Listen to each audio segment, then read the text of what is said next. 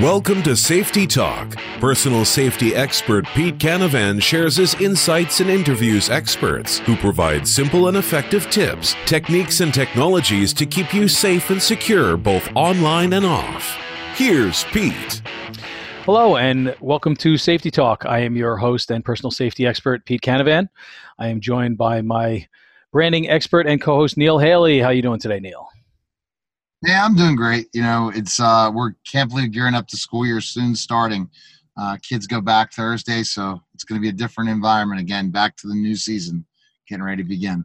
Summer always goes so quickly, and uh, yeah, yeah you know, you just got to make the most of every day. You know, my wife's a teacher too, so she's always making plans for me all summer long. Hey, can we do this? Hey, can we do this? I'm like, uh, hun, you know, I do have to work during the summer. you know, she's like, why couldn't you be a teacher? But well, I'm not sorry. So at least not in the same sense as you know as she is working for a school and getting the summers off. Exactly. But, exactly. So uh, you know, I it seems like I say this every week, and I'm going to say this again.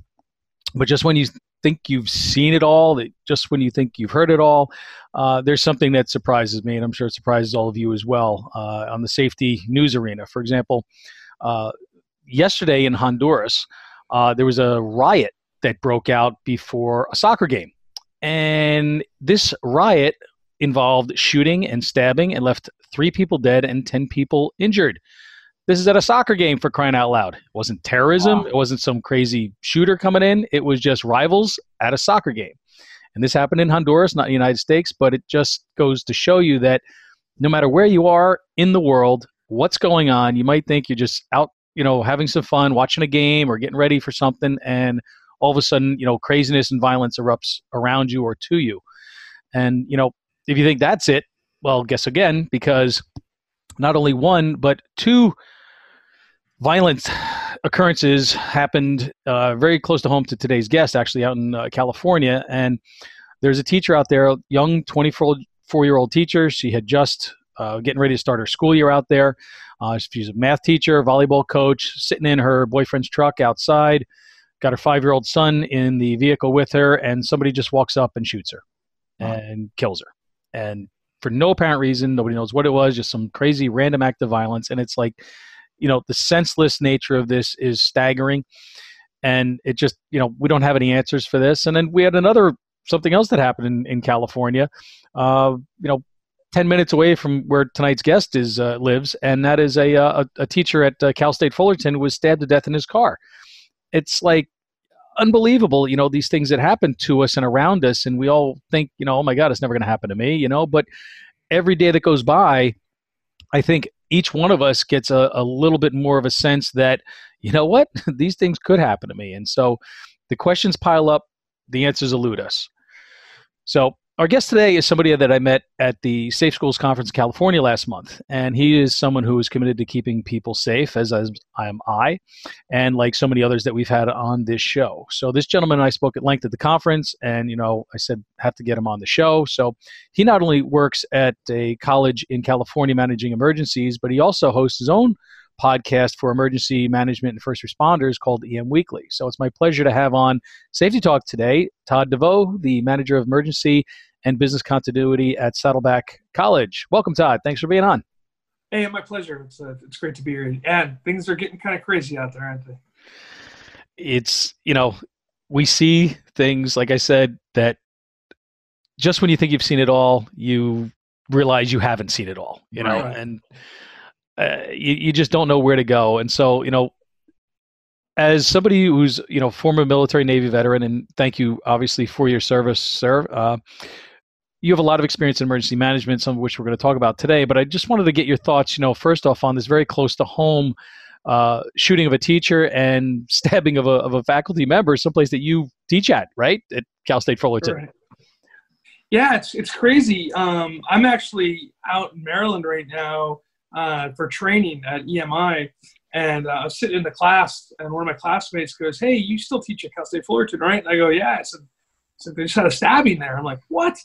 You know. So I look it up, and and I don't know. You know, there's not a lot of details on that one at Fullerton, and maybe it's like the San Bernardino case where it's just this randomness. But you know, we we talk about like gun violence, right? I mean, it seems to be a thing that always makes the news. Um, but just, I mean, Cal State Fullerton, there's a stabbing, and then just last week, um, a guy in Santa Ana was running around stabbing people, and he uh, he stabbed I think six six people, and I think he killed four of them. Oh my god! You know, so it's crazy. And you know, these random acts are things that we just you wish and hope you could predict. We wish that there was a way that we could prevent this stuff from happening. We don't know why right. People snap. We don't know what it is in their lives that makes them do the things they do. It could be, you know, something physical, something emotional, something mental, something who knows what it is, but it just goes to show that you've got to be aware. You can't be distracted by the technology that we all are each day in our lives. You know, we get sort of lulled into this sense of complacency in our comfort zones and our routines. And these things are dangerous because when something is the same every day, we expect it to be the same every day. And tomorrow may be the day it's not the same, but we don't know that. And that's, I think, the biggest problem with people who uh, really should be paying a little bit more attention. Are like, well, you know what? This why would I think something's going to happen? You know, I, the same thing's right. gone on for days and weeks and months and years. Why is tomorrow going to be any different? Well, it just may be. For sure. You know, we get we get loaded in this uh, idea that, like you said, everything's the same. You go to the mall, you go to the grocery store, uh, you, you know, just going down, doing, taking a walk down the street, and you go, okay, yeah, everything is going to be hunky dory. Uh, but things happen, you know, and that's why you have to kind of keep that situational awareness. Always. So, yes, Todd, how- yeah, yeah, that situational awareness, Pete, and you know, and so and Todd. Now, kind of, I've learned from Pete what he means about that situational awareness. But how can people, without knowing the fear factor, that they they just develop that situational awareness? How can you teach kids at an early age situational awareness when they're just totally, especially high school kids, not aware of what's going on around them at all? Well, okay, I, it is pretty simple. I don't say anything simple. It, it's just like any other kind of um, thing what we do with our children, right? Uh, you, you take a, a, somebody who's been in kindergarten and you hear the hear the fire alarm going off, and they already know that they're going to start moving towards the door, right? Um, you know, in, in, in grade school, they hold hands, they walk out the door, so they, they know it, right? Um, for us, right in California, we have earthquakes, and we had like a small roller roller. It was like a 5.8 um, a few years ago, and uh, my son, who at the time I think was in seventh or eighth grade, he, he grabbed my my daughter and one underneath the, the coffee table in the middle of the living room because he's been trained since he was little to tuck, you know, to duck cover and hold on uh, to right. to a thing. So we're, we're teaching people already those safety things. And the situational awareness part is just as simple like, you know, you know where you park your car. You know that you're going to walk to your car. You should have your keys out, ready to go. You know, um, you're going to the movies and you should sit down and this is what i do with my son he's 16 now and we go out loud we say okay if there's not doesn't even be a shooter any kind of disaster earthquake fire whatever the situation is we got two exits in front of us this is the one to the left of us is going to be our primary exit the one to the right will be our secondary exit. If we can't get out, we're going out the out the front doors with everybody else. And uh, if we get separated, this is where we're going to be at the car. The car's parked here. Right. So, so when we go into the parking lot, you know you're parked on lot C, you know level three, C two, right? That's that's where you're parked at. So just to just to keep that in your head, just don't park your car and walk away.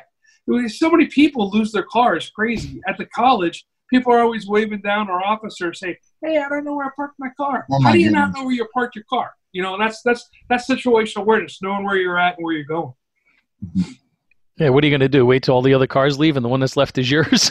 it's like, what was the plan? You know, right. I what I do is like if I'm going or I'm flying somewhere and I'm parking my car, I'll take a picture of the, you know, C2, like you said, you know, wherever you are, you take a picture of it. So that way, even if you do forget or you jot it down, you can go back and be like, oh yeah, that's where I parked. Especially if you're going away for somewhere for a while, but even in like a situation like you're talking about, you could be going to the movies, you could be going to the mall, you could be going anywhere, remember where you parked your car. And I think we've all done it, even just run into the grocery store. Right. You run into the grocery store and you come out and you go, oh, where did I park? Or, or, and it's even worse if you borrow the wife's car, right? and it's like, I'm looking for the wrong car. so yeah.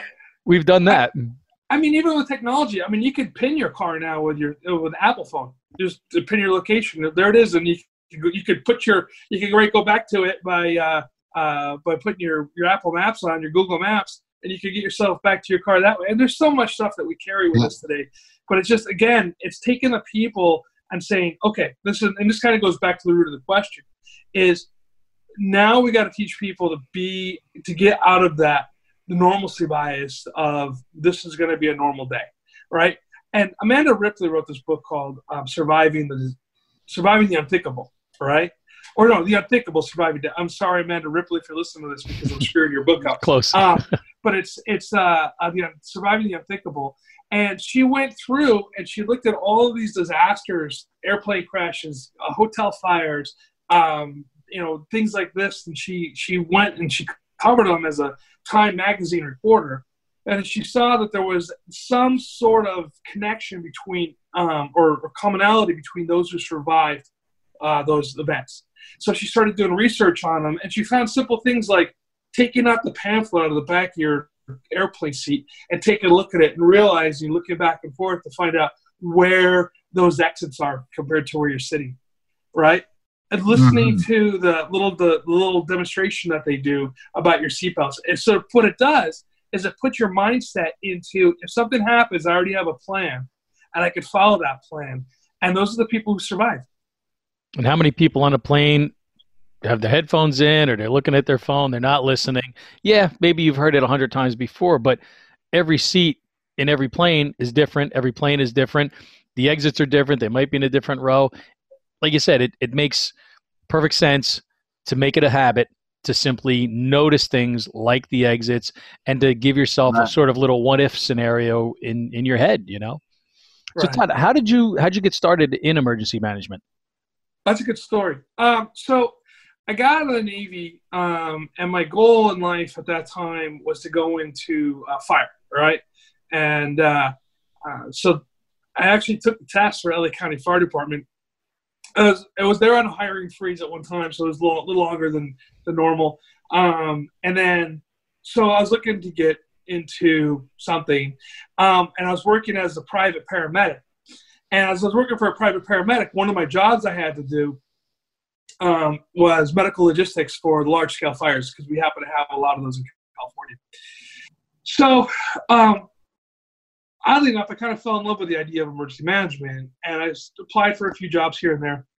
And I actually applied for the City of Dana Point's job, and I took the LA County Fire job, and I got a job offer from LA County Fire Department. I was going through the backgrounds. They actually had me coming in, fit my uniform, all that kind of stuff. I was ready to go. Um, and the job offer that came from Dana Point at the same exact time. My wife and I had a decision to make, and we sat there and talked about it. And uh, I decided, you know what, this is kind of what I really want to do. My passion is more on emergency management than fighting fire, right? And my goal was get in the fire department, work right. my way up to emergency management, right? You know, um, in this case, I was able to go right to where I wanted to be. Um, and the pay was about the same, about equal. So I didn't take a pay cut or anything like that by going the other direction.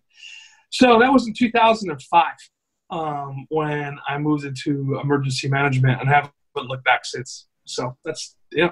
That's awesome. It was one of those crossroads, right? And you have you figure out, you know, what would I rather do, you know, because pay was equal. I was like, what job right. is would I like better? And probably a little bit, I don't know, might be more risk, might be less risk, and you know. But as a fireman, I mean, you're charging into burning buildings. I mean, I think that's a little bit higher risk for than just about any other job out there. So, right, you yeah. know, I mean, coming from the military, I mean, that's you know risky too, obviously, but uh, you know, that's it takes a certain kind of you know person to be able to do that and uh, and I know some firemen and it's it's an amazing job and we obviously need people like that so um but you're doing a heck of a, a job now because now you're doing a bunch of things. So you're also working at as I said in the beginning uh, Saddleback College.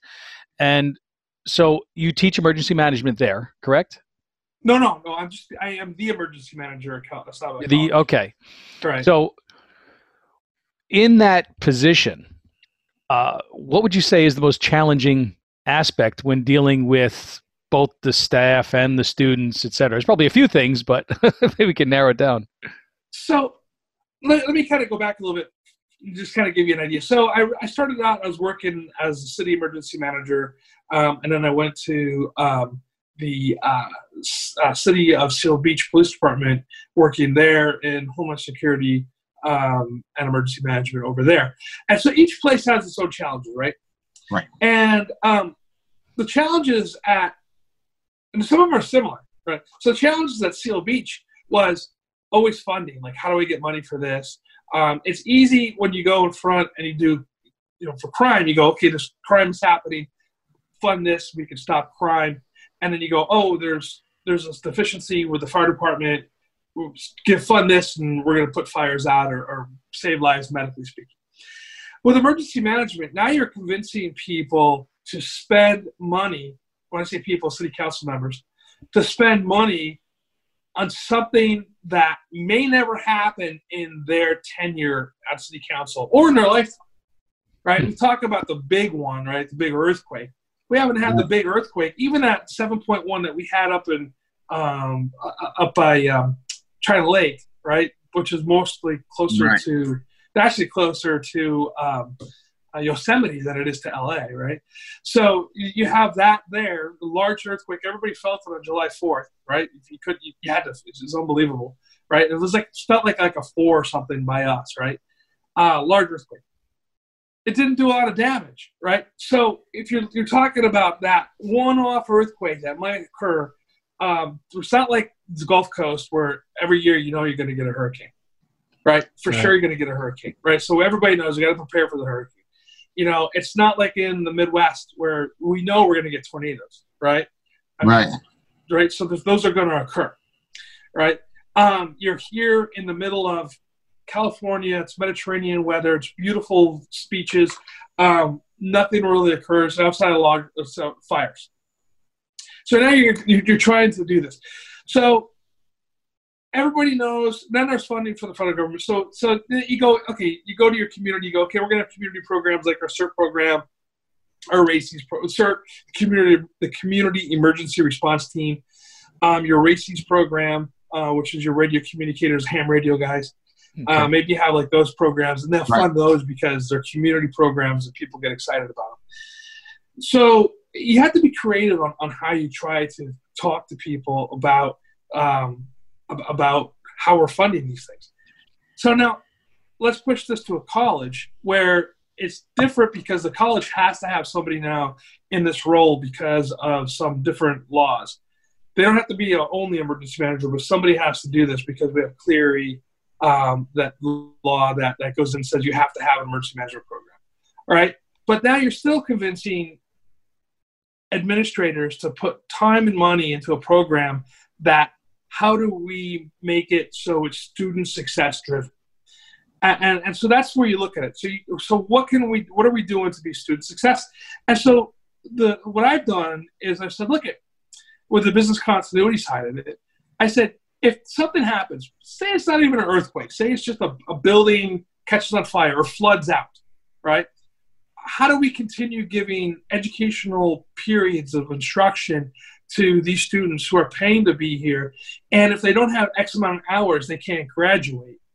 So let's talk about it in that aspect of it of not just so responding to the death and destruction of a disaster, but how do we keep giving good instructional periods to the students that need to have that time in order to graduate on, on time and to move on in their career. And so I think finding that seed that says this is why it's important and this is how it's going to impact you on the long run. We start planting those seeds, and then you're going to have that force of, of really well trained people ready for disasters.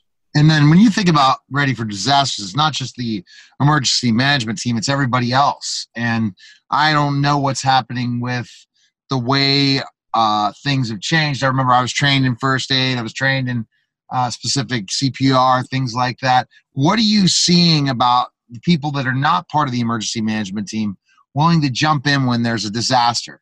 What have you seen so far? Is it better than when you started, or is it worse than when you started? I, I think we've always had a time when people were will disasters are weird. What I mean by that is like it, it really builds a sense of community quickly that we're in it together. You see all these things of like you know Boko strong or this strong or that strong. You know, um, you know when there's a shooting, everybody comes together and they mourn.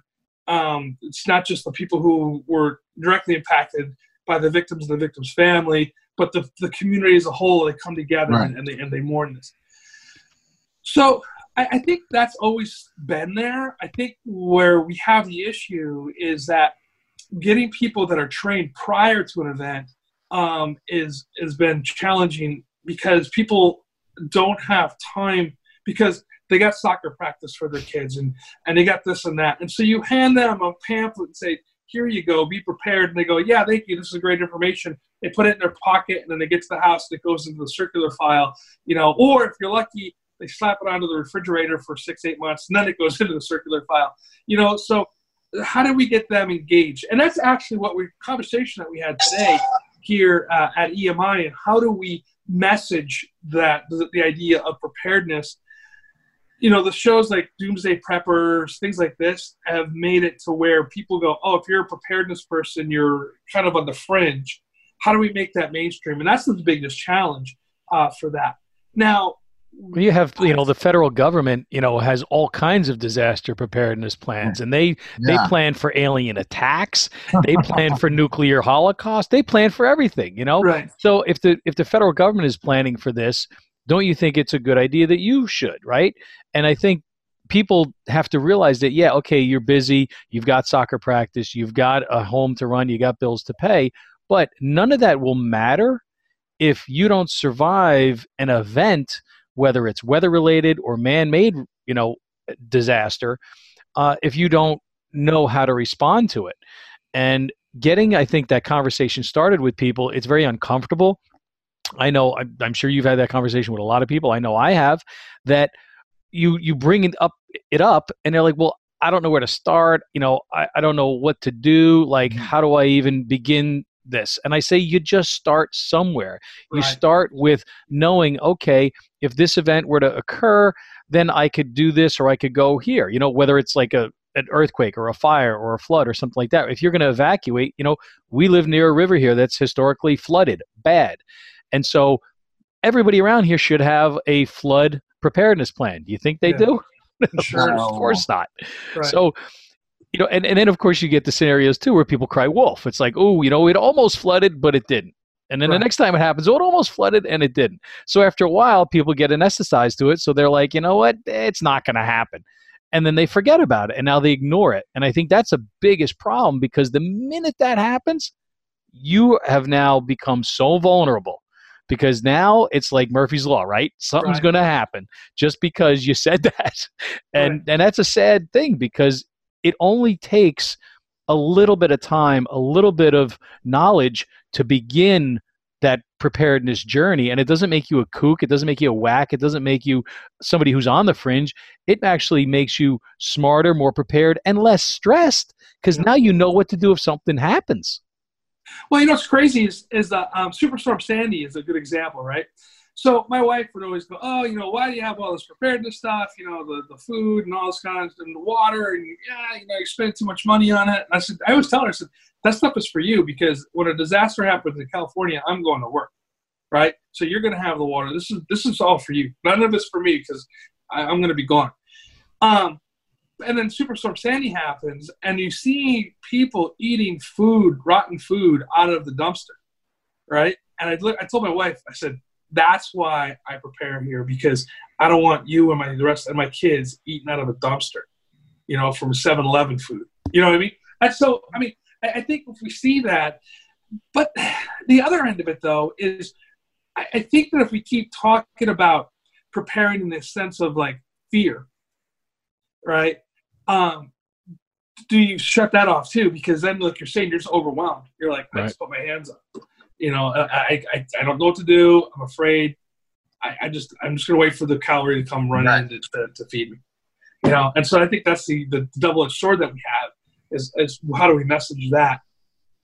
And like I said, we had a great conversation today um, about that with some with one of the instructors uh, over here at EMI, and her name is Anne Marie uh, Jones, and um, she was talking about the fact that how do we message that to where it's more of a positive thing, you know, it's instead of the negative.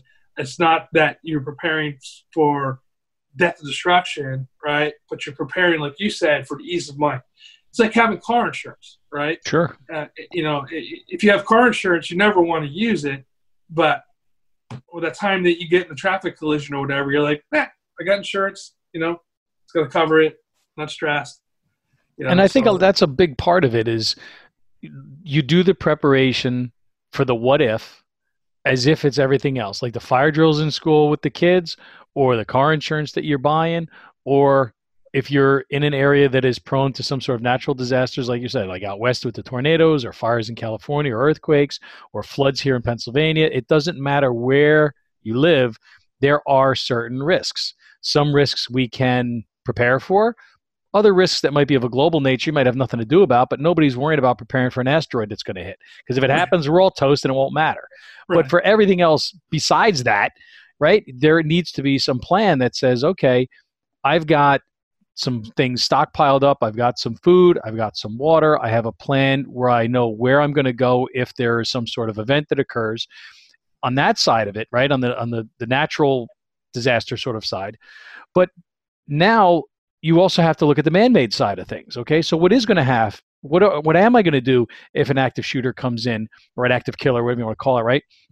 And somebody comes into my place of work and there's workplace violence there. You know, some employee comes in, he's all mad or she's all mad because they were fired and they come back the next day because we forgot to get their swipe from them and they walk through with, you know, weapons and they start to wreak some destruction. Do you think about that? Most people don't, but yet it should be in the back of your mind. You know what? If somebody's fired and they come back here, what am I going to do? How, where am I going to hide? Where am I going to go to? How can I protect myself? Where am I going to lock myself in? Is there someplace I can go? And ask yourself these things, and you're not being paranoid. You're simply giving yourself the knowledge to be prepared for that scenario if and when it were to occur.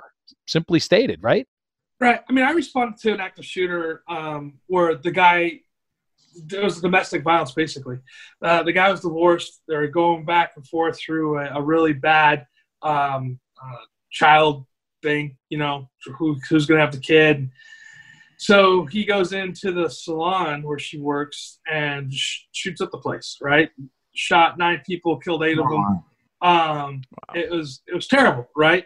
And, and it was a domestic violence thing, and you don't know who your coworkers having issues with you know. And there was this other story where um, for the company who I worked for, um, this guy goes to the headquarters looking for his girlfriend or ex or wife or whatever she is. I forget what the relationship was, and uh, she wasn't there. She called off sick. Mm. So he walks up into the receptionist and is like, "Hey, I want to talk to whoever." The, the receptionist says, "I'm sorry, she's not here." He goes, "Okay, thank you very much." He leaves and he goes to her house and kills her. Oh. I mean, that could have that could have been uh, that could have been another workplace violence thing, right? Absolutely. Right. Right. So so you've seen this firsthand. You've had to yeah. investigate these after these happen. Wow. I mean, you're you're a police officer too, right? I work for the police department. Yes. Yeah. So um, I was the first uh, in the door um, on the salon shooting uh, as a paramedic. I, am also a paramedic, so and I responded for that. Yeah. So. That's scary stuff. Yeah, it is, and and I guess you're more aware of when it happens. And do you think it happens more where you are at than other cities? What are you seeing like the numbers when you talk about active shooter? Not like gang violence or something. I'm just talking like an active shooter situation, like you talked about, where he went was would have shot up the whole office building or something like that. What have you well, seen? I, I mean, like I, have only responded to that one uh, as mm-hmm. far as active shooter goes, like the traditional what it's defined as right. by FBI, right? I've gone to when I worked in South Gate. Um, I responded to a few gang shootings uh, where multiple people were shot, but that was like really truly the first you know active shooter by by FBI definitions. But oddly enough, um, it, it's a really loose definition, right? Because it doesn't have to be just a gun, right? right? Because it's it's it's edge weapons or vehicles. Anything could be can be defined as that. As, as so, I really think that we should def- redefine the term active shooter to either active violence or or, um, or, or mass or, or, mass murder. Yeah, active um, killer. I'm. I see a lot of people are now starting to use that because. Yeah, that's a good one too. You know, because then it's it. They are actively killing people, right? I could be an active shooter if I'm at the gun range. right? I mean, you you know, there's a, there's a difference there. So I mean, I think it's it softens it when we say it's an active shooter. It sounds nicer than active killer. Well, it is an active killer. I think there's a political reason behind it. You know, I mean, I, I, without getting too much into politics, words are making a difference, right? Because you see people, they used to go gun control, right? But now they call it gun safety. Yeah. Right? What does that mean? You know, so so asking what that means, I think there's a lot to do with this because what you've noticed, or what I've noticed, is is that with the media coverage on things, the guy who walks around with a knife and kills a bunch of people, it gets a blurb on the news. Right. Maybe might come, might get national news for a second, but it's done. When it's a shooting, it's like on the news 24 7 for a good week. You know what I mean? So why why yeah. is that? And good. I well, I think it's because again, it just puts more fear. Uh, you know, a lot of people hear that it's going to be somebody stabbed a couple people. Well, okay, if I would have had it, if I would have been aware, that would never have happened. But when they hear a gun, they're like, "Oh my goodness, that could have been me." And it's right. it's it's it's flashier. It's it's more exciting. Do you think we see a lot of knife killings on TV or movies, or do we yeah. see guns? We see guns. guns. Right. So you know, I mean, that's my thought, right, Pete? Would you agree with me on that? I mean, yeah, about- I mean, they're always the slasher movies, and I think they tend to be a little bit scarier if you're going to be stabbed or slashed, or you know what I mean. But nobody likes to talk about it because the guns are more sensationalized, and the media likes to put their attention on them. And okay, there are some good things and there are some bad things about firearms. I mean, but every responsible gun owner knows that they're the safest person out there because they understand the deadly force that they have control over. When you have someone who is not mature, that doesn't have the training, doesn't have the respect for the weapon, they look at it, I think, sometimes as a vehicle to accom- you know, accomplish a certain goal that they have, whether it's to punish somebody, hurt somebody, get their 15 minutes of fame, or to take their own life at some point to sort of rob the the families or the victims' families or anybody else of their ability to you know obtain justice so th- there are so many different layers and reasons for it that i mean we could debate it till the end of time but right. the, the bottom line is there are a lot of reasons why people do things and then there are probably some people that do things and there's no reason i mean it's well, just right and, and, going back on that i mean with with the schools specifically now i'm going to gear gears here for a 2nd mm-hmm. um you know we have people that can re- recognizing, and you hear all these things. Oh, you know, I, I, knew this guy did this stuff, and you know, did this stuff at school. It was really weird, but I didn't want to say anything. I didn't want to be the narc. Teachers don't want to suspend students because they're afraid that you know they, they they, they want them to be oh i feel sorry for them you know they're misunderstood i don't want to suspend them i don't want to put them through and um, so so we hear all these things about these students that have done act of violence none of them have ever been out of the blue you never heard like what that guy never. And so, like, oh, yeah. no. you know, it's like, oh yeah, right. that guy was weird. You know, that guy had issues. Not, uh, not, like I never thought this person would do it. That just doesn't happen with right. kids. The kids shooting. Right. No, no. There's usually red flags that are ignored or missed, or like you said, Todd, like serial killers. I never thought that person. Yeah. yeah. Well, well and some sometimes it is. Ted Bundy, okay. Right. Well, we'll say Ted Bundy got us all fooled everybody. So tell us a little bit about because um, one of the things you deal with is is the business continuity side of things, right? And sure. I think a lot of businesses, people you know that own a business, run a business, or in a business, managers, etc., they know that it is very important to try and get back to whatever their business happens to be after some sort of event. It could be natural disaster, man-made disaster, whatever. Uh, so maybe you could tell us a little bit more about the the business continuity side of things and then you know sort of maybe what you do at the college and then how maybe that can apply to other people's businesses and help them prepare. Well i think at the end of the day business continuity has to be a plan. And whether you're right whether it's a natural disaster or, or an act of violence um, actually an act of violence is probably a little bit we, we can go on that one in a little bit in a second. That's a little bit might be even tougher to, to recover from, but that's a different story.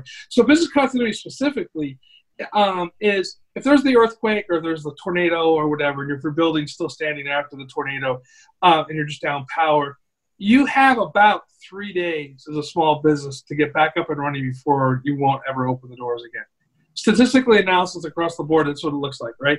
Uh, Catherine Tinney did a really great um, uh, piece um, study uh, on this Um, you know, Drucker did a study on all these. There's great studies out there if you want to look them up about how, why this is. And basically, what it is is if it's the, the ice cream store is like the one I like to talk about. It's number one, I like ice cream, and who doesn't like ice cream, right? But you know, your your product nuts, right? So it, it goes away, and and, and so um, you have to get product back into your store. You have to get the, the coolers up and running again, the, the freezer's up and running again, and and then you have to get the customers to come back in their door to buy your ice cream because if you're not going to be able to get this up and running, they're going to go to the ice cream shop down the street that's up and running, right? And, and so it's really important to have if you can't go to your business, where can you move that to? Do you have do you have contracts um, with um, equipment vendors that are down the street that you can say, hey, can I loan this? Can I borrow this till I get my insurance payments done? You know, uh, vendors that you've been using for a long time, you know, will probably help you out because they they, they need your business to be running to make money as well.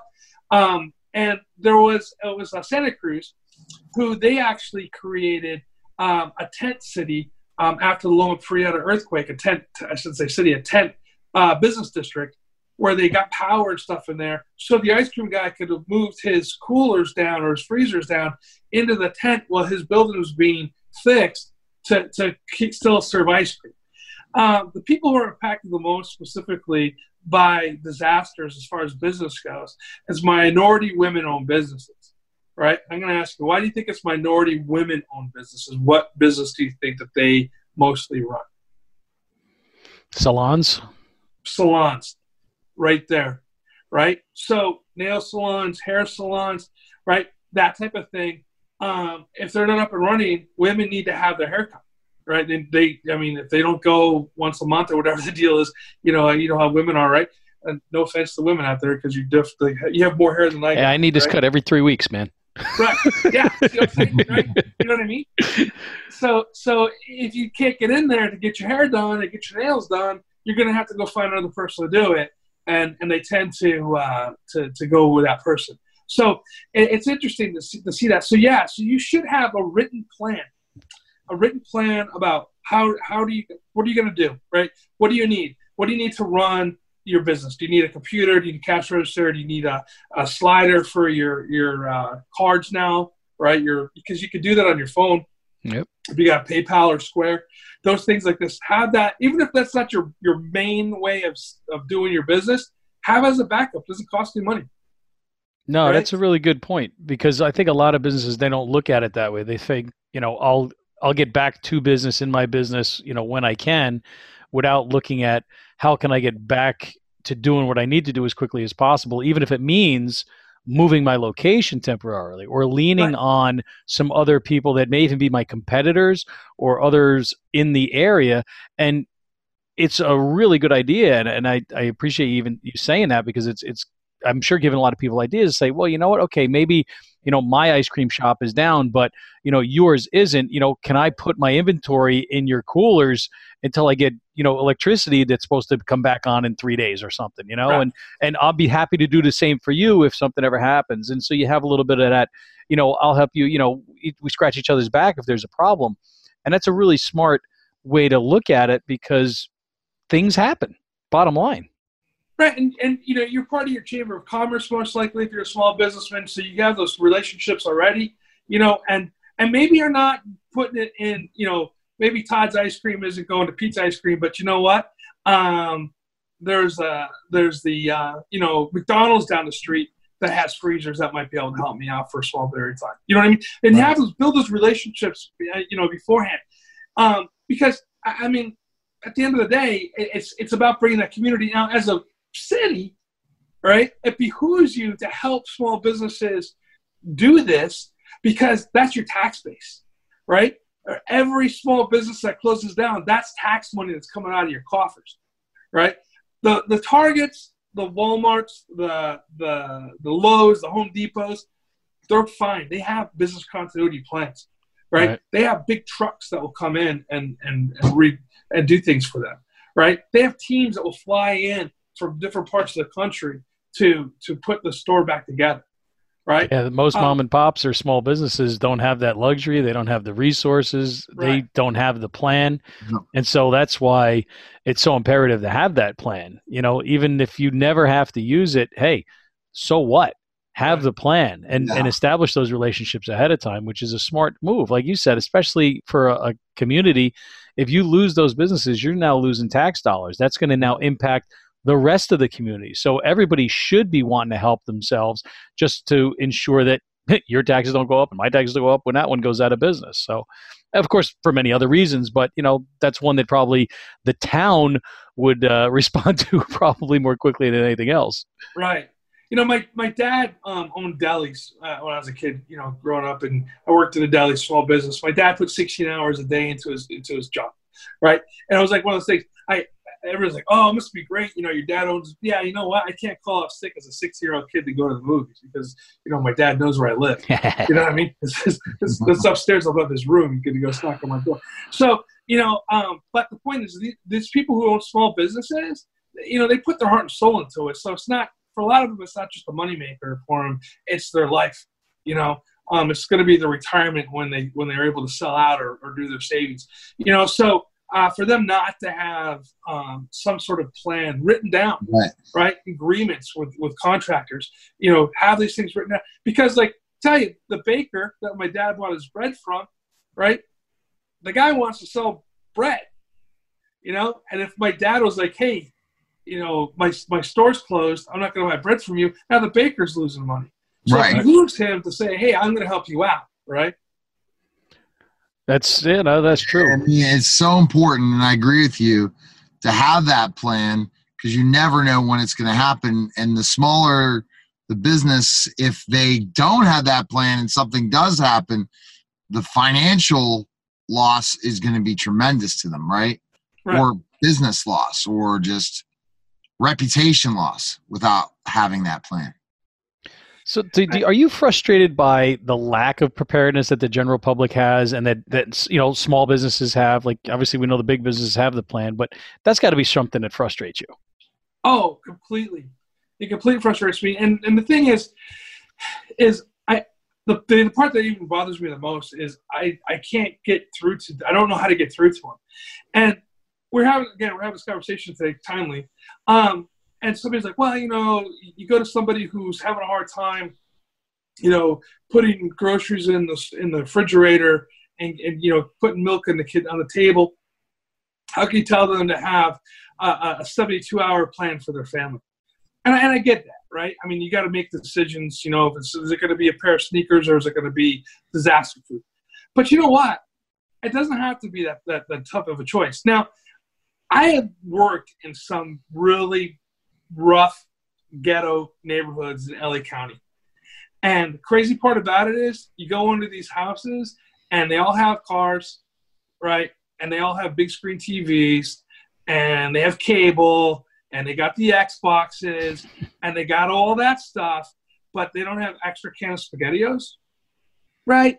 You know, so that we don't live. In, I mean, there, there are parts of the country, and I say this, there are parts of the country that do have issues, right? You got Appalachia for for sure. You got the reservations that have people that are really, really. You want to see poverty, right? That's where you go. You don't go to the you know the to the places I was talking about where people have the TV set. There are people that are suffering that way, but when you go to the store and you're going to to buy your your groceries, if you're just buying a few extra food, you know, at that particular time, or you don't have to go out and spend thousands of dollars at once. And I think it's a mindset, right? How do we get people to switch over um, to, to being saying like, all right, instead of buying two cans of SpaghettiOs this week, I'm going to buy four cans, and then I'm going to start rotating it out. So I always have four cans of SpaghettiOs in my house, and that's the start of my disaster kit. Um, but you know, people just don't want to make it a priority. And I think the other end of it too is that we're so used to seeing um, the government come in, being FEMA and or your state government coming in and and rescuing people with with the money um, and whatnot. And, and I think we I think we expect that, and I, I think it's hard as an emergency manager to go.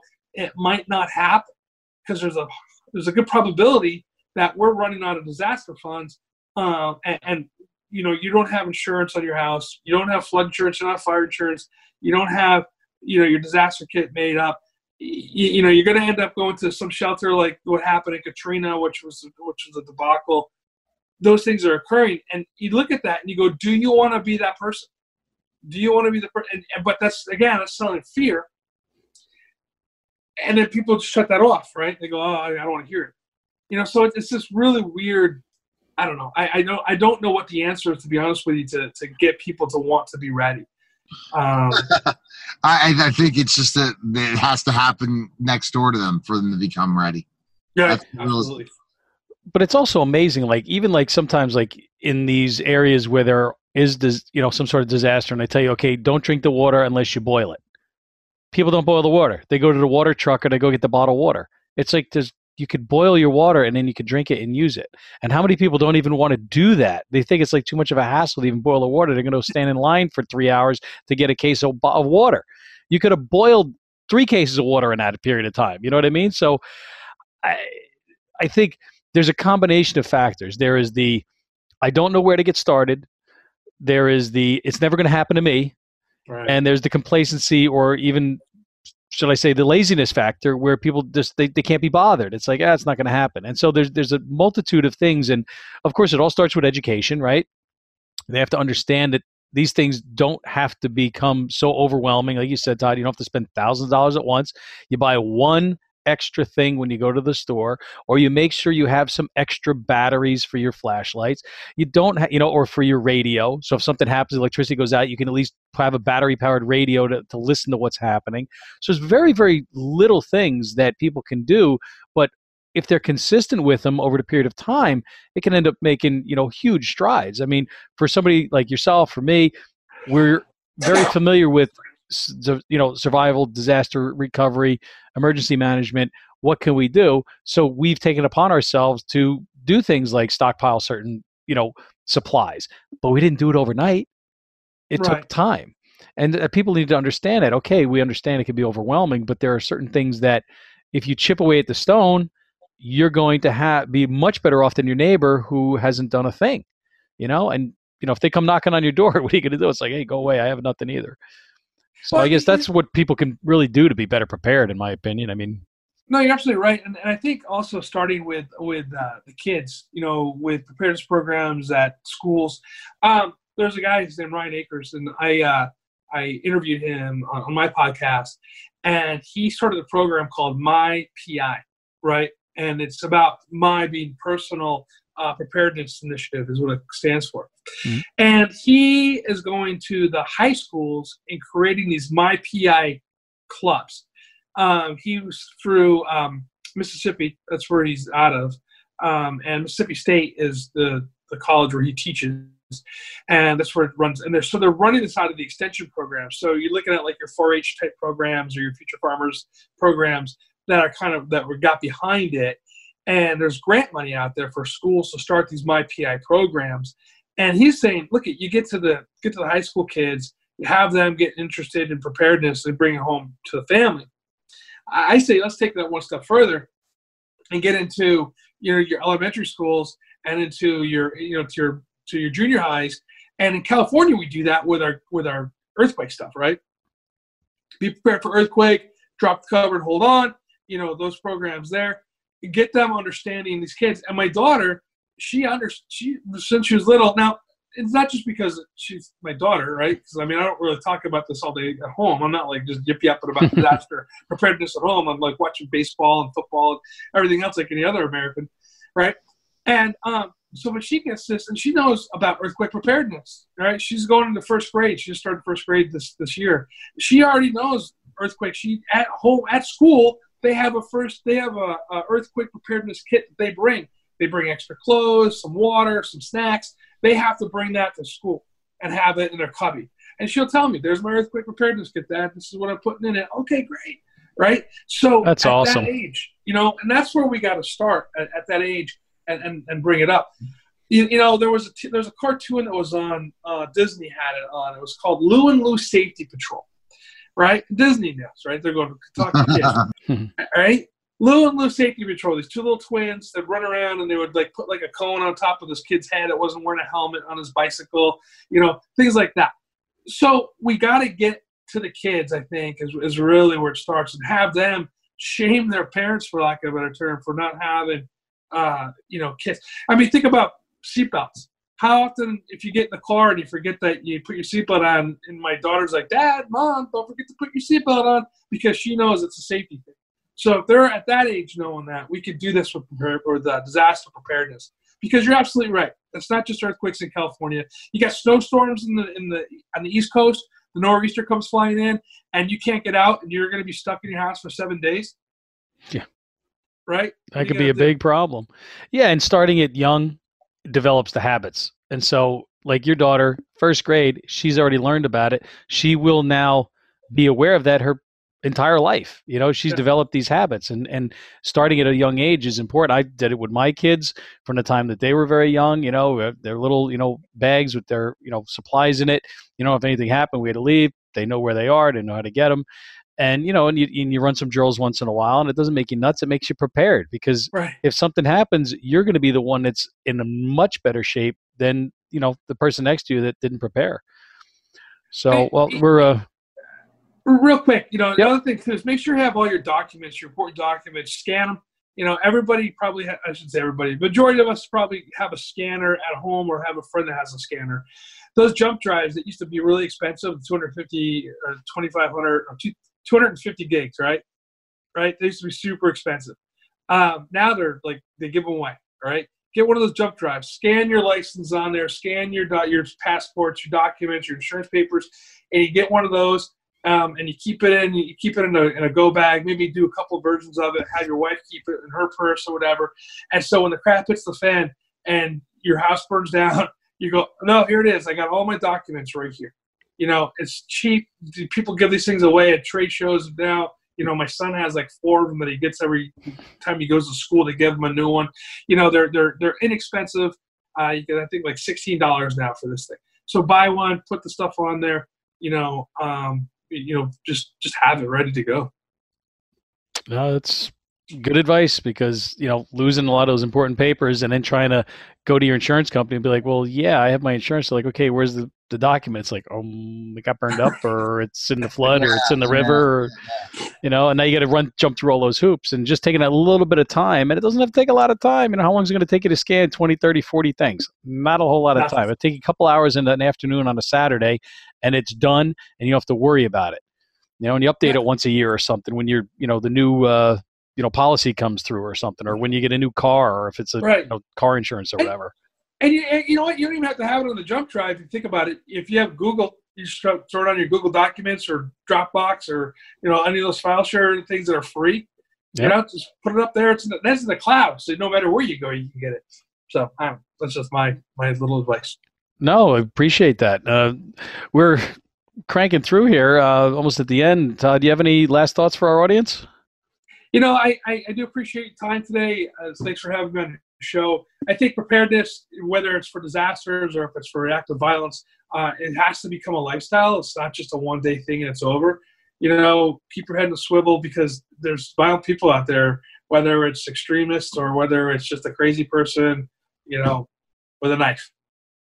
That's right. So um, stay safe, everybody, and it's uh, it's true, you know, and, and it's scary. We started to show off with a couple of crazy stories because you just don't know what's going to happen. You could be out and about anywhere these days, and so uh, we uh, really thank you for uh, being on Safety Talk, Todd. I do. Um, if anybody's interested in downloading a free cheat sheet on the six top strategies for staying safe at college, you can go download that at guidetocollegesafety.com, free for anybody.